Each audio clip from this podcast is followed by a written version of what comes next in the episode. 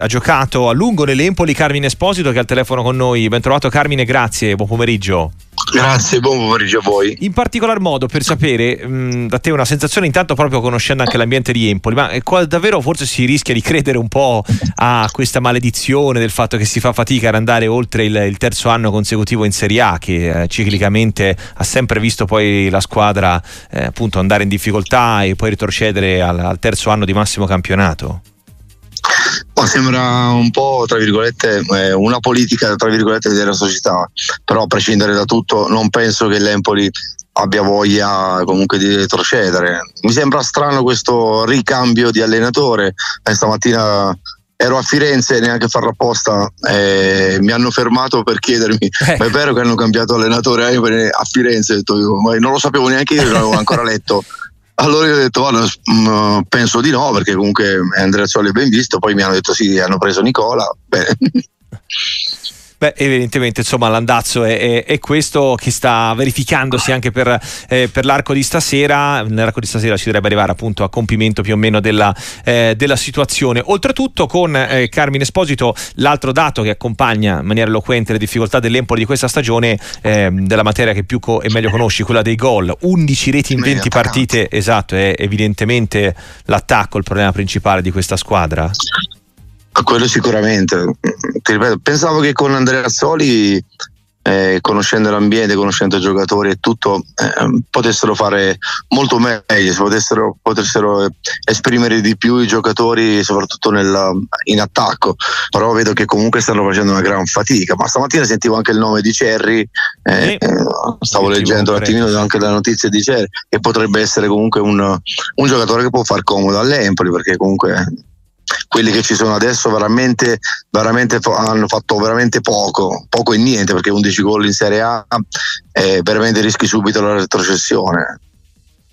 Sì, decisamente l'Empoli in questo mh, mm, sembra aver cercato anche qualche correttivo là davanti, ammesso che questo possa bastare, ma ris- visto che non è così cambiato l'organico rispetto anche alla, alla, passata stagione, in che cosa hai visto un calo o un aspetto in negativo ecco, per, per la squadra azzurra, Carmine Esposito?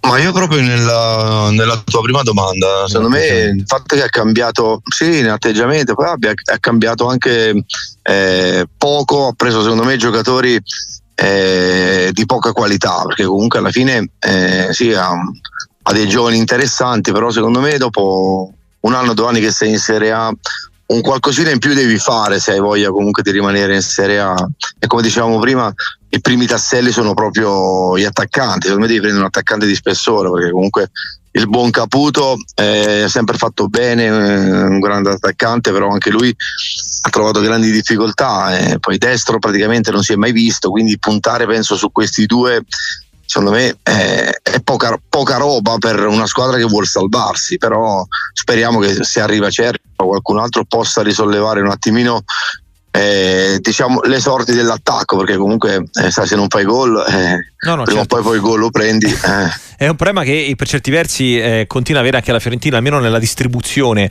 eh, dei gol là davanti c'è almeno una gerarchia tra Anzola e Beltrano ormai a Firenze Carmine?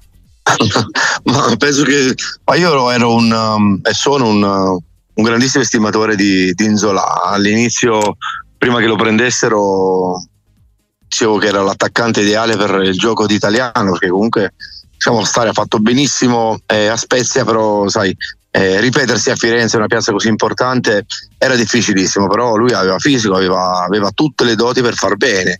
Eh, ti ripeto, secondo me attualmente e dopo vedendo tra virgolette comunque la gara di ieri eh, è molto avvantaggiato adesso Beltramo anche lui secondo me è una seconda punta quindi eh, la Fiorentina anche lei avrebbe bisogno veramente di un bel centravanti.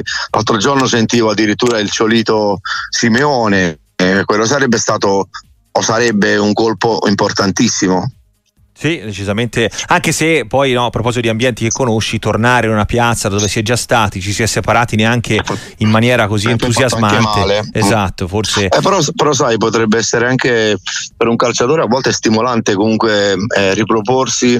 È difficile, però uno dice io ho fatto male, voglio riprovarci. È difficile che i giocatori lo facciano, però eh.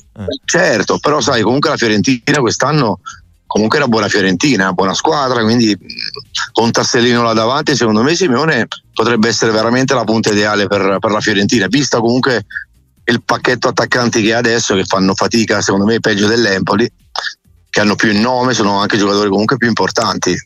Eh, Carmine, il tuo raccontare la Serie A in maniera molto chiara mh, mm, ha scatenato i nostri ascoltatori e eh, ti sfruttiamo al volo anche come opinionista perché c'è chi ci scrive due cambi certo. d'allenatore non sono da Empoli, questo non è un buon presagio. Grande bomber Esposito eh, anche alla Samp, ricordo un derby vinto con il suo gol eh, da lontano. Eh, ne ha fatti di più Carmine nel 97-98 che tutto l'Empoli attuale, ci scrive Matteo. e, e, Vale che invece ti chiede di Baldanzi, che idea ti sei fatto, che fine ha fatto, come mai è così, è così involuto. Ma anche, anche Baldanzi ne parlavo stamattina perché ero con, con un procuratore, quindi eh, conosce bene Baldanzi, stavo parlando proprio di lui, eh, che non si è capito questi infortuni che ha lui e che, che non riesce comunque, tra virgolette, eh, dopo ha fatto un, un, un, buon giro d'andata ad esprimersi, tra virgolette, per, uh, per risollevare la squadra. Penso che sia ancora abbastanza giovane, e ne debba fare un pochino di gavetta in più, però penso che lui sia giocatore importante se si riprende per l'Empoli, perché comunque è il classico di Bala per la Roma, il Baldanzi è per l'Empoli. Sì, effettivamente è una proporzione che ci può stare anche per il modo in cui gioca a giocare a tre quarti, detto che certo. eh, adesso con l'arrivo eventualmente di un altro allenatore eh, le cose dal punto di vista tattico possono ancora eh, cambiare. E, ehm, Carmine è stato un piacere averti con noi, ci sentiamo Grazie presto, allora un saluto grande. E buona giornata, grazie mille, arrivederci.